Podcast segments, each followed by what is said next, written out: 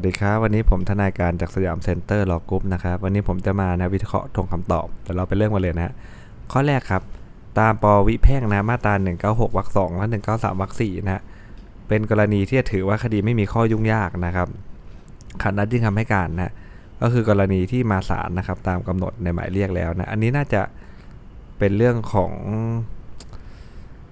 หลังๆ น่าจะเป็นเรื่องของพวกคดีมโนสาเล่แล้วนะครับ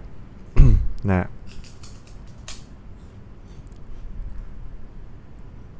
อันนี้ผมขอข้ามเลยนะ ผมเข้าใจว่ากฎหมายน่าจะเปลี่ยนในระดับหนึ่งแล้วนะครับ ข้อต่อไปครับตามมาตรา197 นะ เมื่อจำเลยได้รับหมายเรียกให้ยื่นคำให้การแล้วนะจำเลยไม่ได้ยื่นคำให้การภายในระยะเวลาตามที่กฎหมายหรือคำสั่งศาลนะให้ถือว่าขาดนัดยื่นคำให้การนะโจทย์มีหน้าที่แน่นอนครับตาม 198วรรคหนึ่งที่ต้องมีคำขอต่อศาลภายใน 15 วันนะนับแต่ระยะเวลาที่กำหนดให้จำเลยยื่นคำให้การนั้นได้สิ้นสุดลงไปนะเพื่อขอให้ศาลพิพากษา หรือมีคำสั่งให้ตนนะฮะเป็นฝ่ายชนะคดีโดยขัดนัด การที่จำเลยที่1ครับร้องขออนุญาตให้ยื่นคำให้การและศาลไต่สวนคำร้องดังกล่าวนั้นเป็นเรื่องระหว่างศาลกับจำเลยที่ 1 ครับ ไม่ใช่เหตุยกเว้นนะที่โจทย์จะไม่ต้องปฏิบัติหน้าที่ของตนตามมาตรา 198 วรรคหนึ่งฮะเมื่อโจทย์ไม่ได้ยื่นคำขอต่อศาลให้ศาลเนี่ยนะครับมีคำพิพากษาหรือคำสั่งชี้ขาด ให้ตนเป็นฝ่ายชนะคดีโดยขาดนัดนะฮะศาลก็ชอบจะมีคำสั่งจำหน่ายคดีได้ตาม 198 วรรคสองนะครับ สำหรับกรณีของจำเลยที่1นะฮะแม้ว่าโจทย์เคยมีคำขอฮะให้ศาลเนี่ยมีคำพิพากษาหรือคำสั่งชี้ขาดให้ตนเป็นฝ่ายชนะคดีโดยขาดนัดสำหรับจำเลยที่ 2 ตามมาตรา198วรรคหนึ่งมาแล้วก็ตามครับแต่เมื่อศาลชั้นต้นอนุญาตให้จำเลยที่ 2 ยื่นคำให้การศาลชั้นต้นจะต้องดำเนินกระบวนพิจารณาใหม่เลยนะครับตั้งแต่จำเลยที่ 2 ขัดนัดยื่นคำให้การตาม 199วรรคหนึ่งนะดังนั้นคำขอของโจทย์ตาม 198วรรคหนึ่งดังกล่าวย่อมเป็นการถูกเพิกถอนไป แล้วเมื่อครบกำหนดระยะเวลาที่จำเลยที่ 2 จะต้องยื่นคำให้การแล้ว จำเลยที่2เนี่ยไม่ยื่นคำให้การอีกนะโจทก็ต้องมีคำขออีกนะครับสำหรับจำเลยที่ 2 ใหม่เห็นไหมถ้าเกิดว่ากี่รอบมันก็ต้องขอให้ครบทุกรอบในเรื่องขัดนัดเนี่ยนะศาลชั้นต้นจึงชอบที่จะมีคำสั่งให้จำหน่ายคดี โจทสำหรับจำเลยที่ 2 เสียจากฐานระบบความเช่นกันนะและแม้ว่าศาลชั้นต้นจะนัดสืบพยานโจทย์ไว้ก็ได้มีผลนะครับลบล้างไม่ให้ต้องปฏิบัติตามมาตรา198วรรคหนึ่งด้วยนะครับแสดงว่าถ้าออกข้อสอบเขาว่าจะประโยคที่เกี่ยวกับว่าศาลชั้นต้นนัดสืบพยานโจทย์ไว้แล้วนี่แหละนะมาทำให้เราค่อยเขวนะ ดังนั้นนะคำสั่งของศาลชั้นต้นที่ให้จำหน่ายคดีโจทย์สำหรับจำเลยทั้งสองเสียจากศาลระบบความก็เลยชอบด้วยกฎหมายแล้วนะครับ ตามวิแพ่งนะครับมาตรา 200วรรคหนึ่งครับถ้าคู่ความฝ่ายใดฝ่ายหนึ่ง ไม่มาศาลในวันสืบพยานและไม่รับอนุญาตให้เลื่อนคดีด้วยนะให้ถือว่าคู่ความฝ่ายนั้นเนี่ยขาดนัดพิจารณาครับทั้งนี้ไม่มีข้อจะต้องพิจารณาว่าคู่ความฝ่ายนั้นขาดนัดพิจารณาโดยจงใจหรือไม่นะจะเป็นเรื่องที่ต้องกล่าวอ้างเมื่อมีการขอให้พิจารณาคดีใหม่เท่านั้นนะครับ เมื่อโจทย์และจำเลยที่ 1 ไม่มาศาลในวันสืบพยานครับแม้ว่าทนายโจทย์จะติดว่าความที่ศาลอื่น และไม่ประสงค์จะสักค้านจำเลยที่ 1 ก็ตามนะ แต่ทนายโจทย์ไม่ได้ยื่นคำร้องได้รับอนุญาตจากศาลให้เลื่อนคดีครับ ก็ต้องถือว่าอะไรครับ ก็ต้องถือว่าจำเลยโจทย์และจำเลยที่1ได้ขาดนัดพิจารณาศาลต้องสั่งจำหน่ายคดีโจทย์สำหรับจำเลยที่ 1 ออกจากศาลระบบความนะครับการที่โจทย์ขาดนัดพิจารณาครับศาลจะต้องมีคำสั่งจำหน่ายคดีจากศาลระบบความเว้นแต่ จำเลยจะได้แจ้งต่อศาลนะครับในวันสืบพยานขอให้ดำเนินการพิจารณาคดีต่อไป ก็ให้ศาล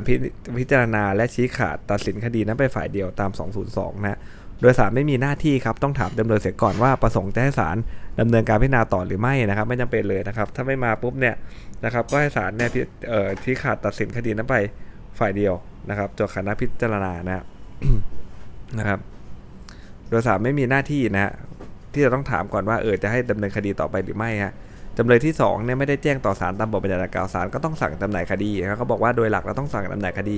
ถ้าโจทย์ไม่มานะส่วนคณะพิจารณาเว้นแต่จำเลยจะแจ้งถูกไหมครับส่วนทนายจำเลยที่3แถลงต่อศาลว่า ขอให้สั่งตามรูปคดีครับไม่ถือได้ว่าจำเลยที่3เนี่ยประสงค์ให้ศาลดำเนินการพิจารณาต่อไปนะครับศาลจึงจะต้องสั่งจำหน่ายคดีโจทย์ที่ 3 เสียจากศาลระบบความเช่นกันนะฮะ ดังนั้นในคำสั่งของศาลชั้นต้นที่ให้จำหน่ายคดีโจทย์สำหรับจำเลยที่ 1จำเลยที่ 2 เสียจากศาลระบบความก็เลยชอบด้วยกฎหมายแล้วนะแต่ว่าคำสั่งให้เลื่อนไปนัดสืบพยานจำเลยที่ 3 นั้นไม่ชอบด้วยกฎหมายนะครับศาลชั้นต้นจึงชอบที่จะสั่งจำหน่ายคดีโจทย์สำหรับจำเลยที่ 3 เสียจากศาลระบบความด้วยนะฮะข้อต่อไปนะกรณีของจำเลยที่1ครับศาลชั้นต้นเนี่ยส่งคำบังคับให้จำเลยที่ 1 ด้วยวิธีปิดหมายนะจึงมีผลใช้เมื่อผลกำหนด 15 วัน นับแต่วันที่ปิดคำบังคับนะจำเลยที่ 1 ก็ต้องยื่นขอพิจารณาคดีใหม่ภายใน 15 วัน นับแต่ได้ส่งคำบังคับให้จำเลยที่ 1 ตาม 199จัตวาวักหนึ่งนะโดยจะนำระยะเวลาที่ต้องปฏิบัติ ตามคำว่าอีก 30 วันมารวมกันไม่ได้นะจำเลยที่1จึงต้องยื่นคำร้องขอต่อศาลเนี่ยนะครับภายในวันที่ 16 กุมภาพันธ์นะ2548 นะส่วนที่จำเลยที่ 1 เพิ่งยื่นคำร้องที่ว่าได้ไปพักอาศัยอยู่ที่อื่นนะเพิ่งพบคำบังคับที่หน้าบ้านเลยตามทะเบียนราษนั้น ก็ไม่ใช่พฤติการนอกเหนือนะที่ไม่อาจจะบังคับได้นะที่จะทำให้ นะจำเลยที่1เนี่ยนะครับสามารถยื่นคำร้องได้ภายใน 15 วันนับ แต่พฤติการนั้นสิ้นสุดนะนะกรณีไปพักอาศัยที่อื่นเนี่ยนะครับไม่ใช่พฤติการนอกเหนือไม่บังคับได้นะคุณไม่แจ้งราชการเองนะฮะเพิ่งยื่นคำร้องเนี่ยนะครับเนื่อจำเลยที่หนึ่งเพิ่งยื่นคำร้องวันที่ 22 กุมภาพันธ์นะจึงล่วงพ้นกำหนดตามกฎหมายแล้วนะการชั้นต้นไม่อาจรับคำร้องขอพิจารณาคดีใหม่ของจำเลยที่หนึ่งไว้พิจารณาได้นะครับ ส่วนกรณีของจำเลยที่2ครับในการที่จำเลยที่2เนี่ยได้รับสำเนา นะสำนวนคดีจากเจ้าพนักงานศาลล่าช้าเนี่ยถือได้เป็นพฤติการนอกเหนือไม่อาจบังคับได้ฮะแต่การจะยื่นคำร้องขอให้พิจารณาคดีใหม่ใน 15 วัน นับแต่พฤติการนอกเหนือ ไม่อาจบังคับได้โดยสิ้นสุดตามมาตรา 199 แต่ตราวรรคหนึ่งเนี่ยนอกจากจะมีอะไรฮะพฤติการนอกเหนือแล้วต้องเป็นกรณีที่ไม่สามารถยื่นคำขอได้ภายใน 15 วัน นับแต่วันที่ได้ส่งคำบังคับให้จำเลยด้วยนะครับเมื่อจำเลยที่ 2 ได้รับสำนวนคดีวันที่ 9 กุมภาพันธ์ 2548 เนี่ยก็จะเหลือเวลาอีก7วันที่จำเลยที่ 2 สามารถยื่นคำร้องขอได้ภายใน 15 วัน นับแต่วันที่ได้ส่งคำบังคับให้แก่จำเลยที่2นะครับจำเลยที่ 2 จึงต้องยื่นคำร้องขอภายในวันที่ 16 กุมภาพันธ์ 2548 และแม้จำเลยที่ 2 จะยื่นคำขอมาแล้วครั้งหนึ่งนะเมื่อวันที่ 14 กุมภาพันธ์ 2548 เนี่ยเป็นการยื่นภายในกำหนดเวลาตามกฎหมายก็ตามนะฮะแต่ศาลนั้นต้องมีคำสั่งให้ยกคำขอฮะหากจำเลยที่2เนี่ยจะยื่นคำขอฉบับใหม่จะแม้เป็นฉบับที่2นะนะครับที่ต่อเนื่องกันก็ต้องยื่นภายใน 15 วันอีกนะนับแต่วันที่ส่งคำบังคับให้นะ เมื่อจำเลยที่2นะยื่นคำร้องขอวันที่ 22 กุมภาพันธ์ 2548เนี่ย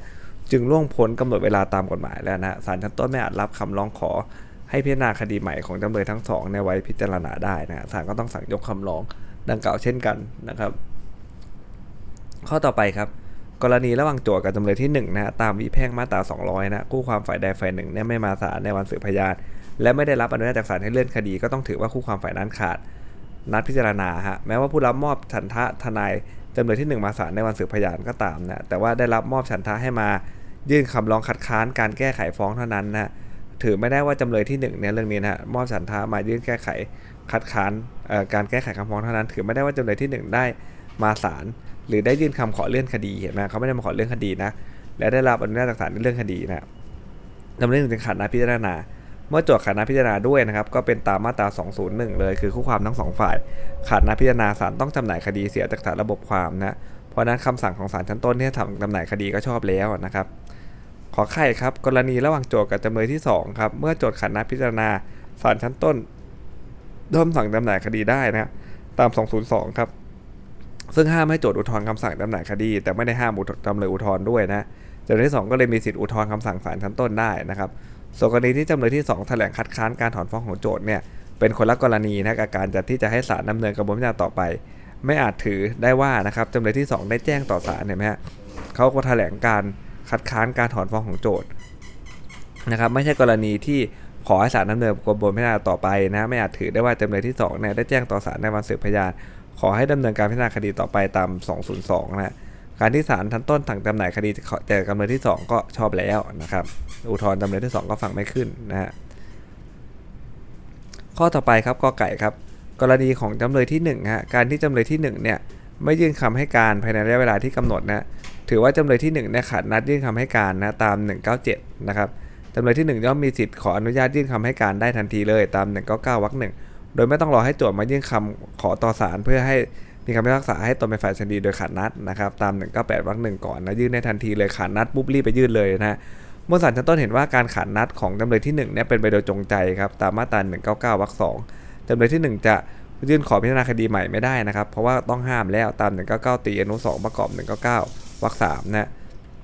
ส่วนกรณีของจำเลยที่2ครับที่ศาลชั้นต้นมีคำพิพากษาให้แพ้คดีโดยขัดนัดยื่นคำให้การนะถ้าจำเลยที่2เนี่ยไม่ได้ยื่นอุทธรณ์คำพิพากษาย่อมมีสิทธิ์ที่จะ ขอพิจารณาคดีใหม่ได้ตาม 199 ตรีนะแม้โจทย์จะอุทธรณ์ขอให้จำเลยที่2เนี่ยชดใช้ค่าเสียหายให้โจทย์เต็มตามฟ้อง แต่เมื่อจำเลยที่ 2 ไม่ได้อุทธรณ์ครับจำเลยที่ 2 ก็มีสิทธิ์ขอพิจารณาคดีใหม่ได้นะครับ ประเด็นขอไข่ครับกรณีที่ศาลชั้นต้นเนี่ยมีคำสั่งไม่อนุญาตให้พิจารณาคดีใหม่นะผู้ขออาจอุทธรณ์คำสั่งดังกล่าวได้นะคำพิพากษาของศาลอุทธรณ์ให้เป็นที่สุดตามวิแพ่ง 199 เบญจวัคซีนะแต่การที่คำพิพากษาของศาลอุทธรณ์จะเป็นที่สุดนั้นเนี่ย จะต้องเป็นอะไรครับ จะต้องเป็นการวินิจฉัยเนื้อหาแห่งคดี ในชั้นขอพิจารณาคดีใหม่นะเมื่อศาลอุทธรณ์เนี่ยนะครับพิพากษายกอุทธรณ์จำเลยที่ 1 เพราะว่าเป็นอุทธรณ์ที่ไม่ชอบ เพราะไม่วางเงินค่าธรรมเนียมไม่ถูกต้องเห็นไหมฮะเมื่อใดวินิจฉัยเนื้อหาแห่งคดี ในการขอพิจารณาคดีใหม่เนี่ยไม่ได้อยู่ในบังคับในบทบัญญัติดังกล่าวเลยนะครับเพราะนั้นเนี่ยคำสั่งศาลอุทธรณ์ไม่เป็นที่สุดครับจำเลยที่ 1 ก็มีสิทธิ์ที่จะดีกาต่อไปได้นั่นเองนะครับ ข้อต่อไปนะครับ ประเด็นกอไก่นะฮะจำเลยที่2เนี่ยได้รับหมายเรียกฮะให้ยื่นคำให้การแล้วไม่ยื่นคำให้การภายในกำหนด ก็ถือว่าขาดนัดยื่นคำให้การตาม 197ศาลไม่ต้องมีคำสั่งอีกนะฮะว่าเขาขาดนัดยื่นคำให้การนะหากจำเลยที่2เนี่ยเขามาศาลก่อนศาลวินิจฉัยชี้ขาดคดี และประสงค์จะยื่นคำให้การก็ต้องปฏิบัติตามหลักเกณฑ์ของ199วรรคหนึ่งก็คือแจ้งต่อศาลในโอกาสแรกเลยว่า จะสู้คดีค่ะนะฮะถ้าเกิดศาลเห็นว่าการขาดนัดยื่นคำให้การนะครับไม่ได้เป็นไปโดยจงใจหรือเหตุอันควรเนี่ยนะครับ การที่โจทย์ยังไม่ได้มีคำขอเพื่อศาลมีคำพิพากษาให้ตนเป็นฝ่ายชนะคดี โดยขัดนัดเนี่ยนะไม่ใช่เหตุที่จำเลยที่ 2 จะอ้างเพื่อขออนุญาตยื่นคำให้การได้นะเมื่อจำเลยที่ 2 ไม่ได้ปฏิบัติหลักเกณฑ์ที่กฎหมายกำหนดไว้ศาลชั้นต้นก็ชอบที่จะไม่อนุญาตให้จำเลยที่ 2 ยื่นคำให้การนะคำสั่งศาลชั้นต้นก็ชอบด้วยกฎหมายแล้วคนละเรื่องกันไม่เกี่ยวกันเลยนะครับประเด็นขอไข่ครับจำเลยที่1ฮะยื่นคำให้การไว้นะภายในระยะเวลาตามกฎหมายและ แม้จำเลยที่1เนี่ยนะครับจะไม่ได้ยื่นคำให้การแก้ฟ้องในส่วนฟ้องเพิ่มเติมนะ ก็ไม่ถือว่าจำเลยที่หนึ่งขาดนัดยื่นคำให้การนะการที่ศาลชั้นต้นเนี่ยสั่งยกคำร้องของโจทย์ไว้นะครับนะแล้วก็ไอ้เรื่องของการที่ฟ้องเพิ่มเติมเนี่ยมันไม่ต้องแก้แล้วถูกไหมฮะนะไอ้เรื่องของการฟ้องเพิ่มเติมเนี่ยนะครับนะมันไม่ต้องไปแก้แล้ว แม้ไม่ได้ยื่นคำให้การแก้คำฟ้องในส่วนฟ้องเพิ่มเติมเนี่ยก็ไม่ถือว่าขาดนัดยื่นคำให้การนะครับ การที่ยกคำร้องของโจทย์นะที่ขอให้ชนะคดีโดยขาดนัดเนี่ยนะครับ ก็ชอบด้วยกฎหมายแล้วนะ กรณีของจำเลยที่3ครับคำให้การเป็นคำคู่ความนะที่จะต้องทำเป็นหนังสือ โดยมีแบบพิมพ์รายละเอียดต่างๆ ตามมาตรา 67กำหนดไว้นะฮะแม้ศาลชั้นต้นจะได้บันทึกคำแถลงของจำเลยที่ 3 ไว้ในรายงานกระบวนนะแต่ก็ไม่ถือว่าเป็นคำให้การของจำเลยที่ 3 เมื่อจำเลยที่3เนี่ยไม่ได้ยื่นคำให้การภายในกำหนดคือวันที่ 11 ตุลา2550เนี่ยนะฮะจึงถือว่าขาดนัดยื่นคำให้การแล้วนะครับตามมาตรา197 ซึ่งโจทย์ได้ยื่นคำร้องขอให้ศาล มีคำพิพากษาให้ตนเป็นฝ่ายชนะคดีจนโดยขัดนัดภายใน 15 วัน นับแต่วันที่กำหนดให้จำเลยที่3ยื่นคำให้การได้สิ้นสุดลงตาม 198วรรคหนึ่งการที่ศาลชั้นต้นสั่งยกคำร้องของโจทย์นะในส่วนของจำเลยที่ 3 ก็เลยไม่ชอบด้วยกฎหมายนะครับ ข้อต่อไปครับ วิแพ่งมาตรา 200 ครับ คู่ความฝ่ายใดฝ่ายหนึ่งไม่มาศาลในวันสืบพยานและไม่ได้รับอนุญาตจากศาลให้เลื่อนคดีให้ถือว่าขาดนัดพิจารณา คดีตามความฟ้องส่วนของจำเลยที่ 1 แม้จำเลยที่ 1 ไม่ติดใจสักค้านนะการสืบพยานโจทย์ให้สืบได้เลยนะ แต่จำเลยหนึ่งก็ต้องมาศาลมันก็เป็นการขาดนัดพิจารณาครับการที่ทนายจำเลยหนึ่งมาศาลแต่ไม่เข้าห้องพิจารณาเนี่ยก็ต้องถือว่าไม่ได้มาศาลถูกไหมครับมาทำไมนะมาแล้วไปอยู่ห้องอื่นเนี่ยนะครับเมื่อจำเลยที่ 1 ไม่ได้รับอนุญาตให้เลื่อนคดีจำเลยที่ 1 จึงขาดนัดพิจารณาครับศาลชั้นต้นก็มีอำนาจพิจารณา แล้วก็ชี้ขาด ตัดสินตามฟ้องในส่วนของจำเลยที่ 1 ไปฝ่ายเดียวนะครับ ตามมาตรา 204 นะครับ ส่วนกรณีของจำเลยที่2ครับเมื่อจำเลยที่2เนี่ยไม่มาครับโดยไม่รับอนุญาตจากศาลให้เลื่อนคดีจำเลยที่2จึงขาดนัดพิจารณานะและถือได้ว่าเป็นการขาดนัดพิจารณาทั้ง 2 สถานะเลยก็คือว่าอะไรครับ ที่เป็นจำเลยแล้วก็เป็นโจทย์ฟ้องแย้งด้วยนะเมื่อโจทย์ในฐานะจำเลยฟ้องแย้งเนี่ยจะไม่ได้แจ้งต่อศาลชั้นต้นนะครับโดยตรงในวันสืบพยานขอให้ดำเนินการพิจารณาคดีต่อไป แต่โจทย์ซึ่งมีหน้าที่นำสืบก่อนได้นำพยานหลักฐานเนี่ยเข้าสืบในประเด็นตามคำฟ้อง และคำให้การฟ้องแย้งต้องเสร็จสิ้นครับถือว่าโจทย์ได้แจ้งให้ศาลทราบโดยปริยายแล้วนะครับ ว่าโจทย์ในฐานะจำเลยฟ้องแย้งเนี่ยขอให้ดำเนินการพิจารณาคดีต่อไปนะตามมาตรา 202 นะครับศาลชั้นต้นย่อมมีอำนาจชี้ขาดตัดสินคดีตามฟ้องนะในส่วนของจำเลยที่ 2 รวมทั้งฟ้องแย้งไปฝ่ายเดียวนะครับตามมาตรา 204 และ 202 โดยไม่ต้องจำหน่ายคดีนะสำหรับฟ้องแย้งออกจากศาลระบบความนะครับ ดังนั้นการที่ศาลชั้นต้น พิจารณาพิพากษาชี้ขาดตัดสินคดีให้โจทย์ชนะคดีไปตามฟ้องและยกฟ้องแย้งดังกล่าวก็เลย ชอบด้วยกฎหมายแล้วนะต่อไปเป็นข้อสุดท้ายของ EP นี้นะฮะคดีของในหนึ่งครับกรณีจะเป็นการขาดนัดพิจารณานะตามมาตรา 200วรรคหนึ่งเนี่ยจะต้องเป็นกรณีที่โจทย์หรือจำเลยครับได้ยื่นคำให้การไว้นะครับ ไม่มาศาลในวันสืบพยาน และไม่ได้รับอนุญาตให้ให้เลื่อนคดีแต่ต้องยื่นคำให้การไว้ก่อนนะซึ่งวันสืบพยานในเก่าต้องเป็นวันที่สืบพยานในประเด็นข้อพิพาทแห่งคดีด้วยนะ เรื่องนี้เป็นการยื่นคำร้องขอเฉลี่ยทรัพย์ครับในหนึ่งจึงมีหน้าที่เอาพยานหลักฐานเข้าสืบ เพื่อสนับสนุนข้ออ้างของตนในวันไต่สวนนะซึ่งไม่ใช่เป็นการสืบพยานในประเด็นข้อพิพาทแห่งคดีครับจึงจะนำบทบัญญัติว่าด้วยการพิจารณาโดยขาดนัดมาใช้บังคับไม่ได้นะกรณีนี้ไม่ถือว่าในเด่นขาดนัดพิจารณาครับที่ศาลชั้นต้นถือว่าในเด่นขาดนัดพิจารณาไม่ชอบครับในเด่นย่อมไม่อาจขอพิจารณาคดีใหม่ได้ครับ ดังนั้นเนี่ยคำสั่งของศาลชั้นต้นที่อนุญาตให้พิจารณาคดีใหม่ของนายเด่นก็เลยไม่ชอบไปด้วยนะครับ ส่วนคดีของนายเดชครับ ในเดชเนี่ยเป็นเรื่องของการร้องขัดทรัพย์นะฮะตามมาตรา 288 วรรคสองเนี่ยบัญญัติให้ศาลพิจารณาชี้ขาดตัดสินมันอย่างคดีธรรมดานะฮะการที่ศาลชั้นต้นกำหนดวันสืบพยานในคดีร้องขัดทรัพย์ จึงถือเป็นวันสืบพยานเห็นไหมเรื่องร้องขัดทรัพย์เนี่ยถือเป็นวันสืบพยานเหมือนคดีสามัญเลยนะครับผู้ร้องขัดทรัพย์มีสถานะเหมือนเป็นโจทย์นะส่วนโจทย์เดิมมีสถานะเหมือนจำเลยนะครับเมื่อนายเดชซึ่งมีฐานะเสมือนโจทย์ไม่มาศาลและไม่ได้รับอนุญาตจากศาลให้เลื่อนคดีด้วยนายเดชก็เลยขาดนัด พิจารณานะครับตามมาตรา 200วรรคหนึ่งนะ แล้วเมื่อศาลชั้นต้นได้พิจารณาชี้ขาดตัดสินคดีไปฝ่ายเดียว พิพากษาให้เดชแพ้คดีเนี่ยเดชย่อมขอพิจารณาคดีใหม่ได้ก็เหมือนคดีปกติทั่วไปเลยนะตาม 207 นะฮะและการที่ศาลชั้นต้นไม่อนุญาตให้พิจารณาคดีใหม่ฮะในเดชอาจจะอุทธรณ์คำสั่งดังกล่าวได้นะและคำพิพากษาของศาลอุทธรณ์ในกรณีเนี้ยให้เป็นที่สุดด้วยนะครับตามมาตรา 207 กับ 199 เบญจวรรค4แม้จะเป็นกรณีที่ศาลอุทธรณ์พิพากษายืนตามคำสั่งศาลชั้นต้น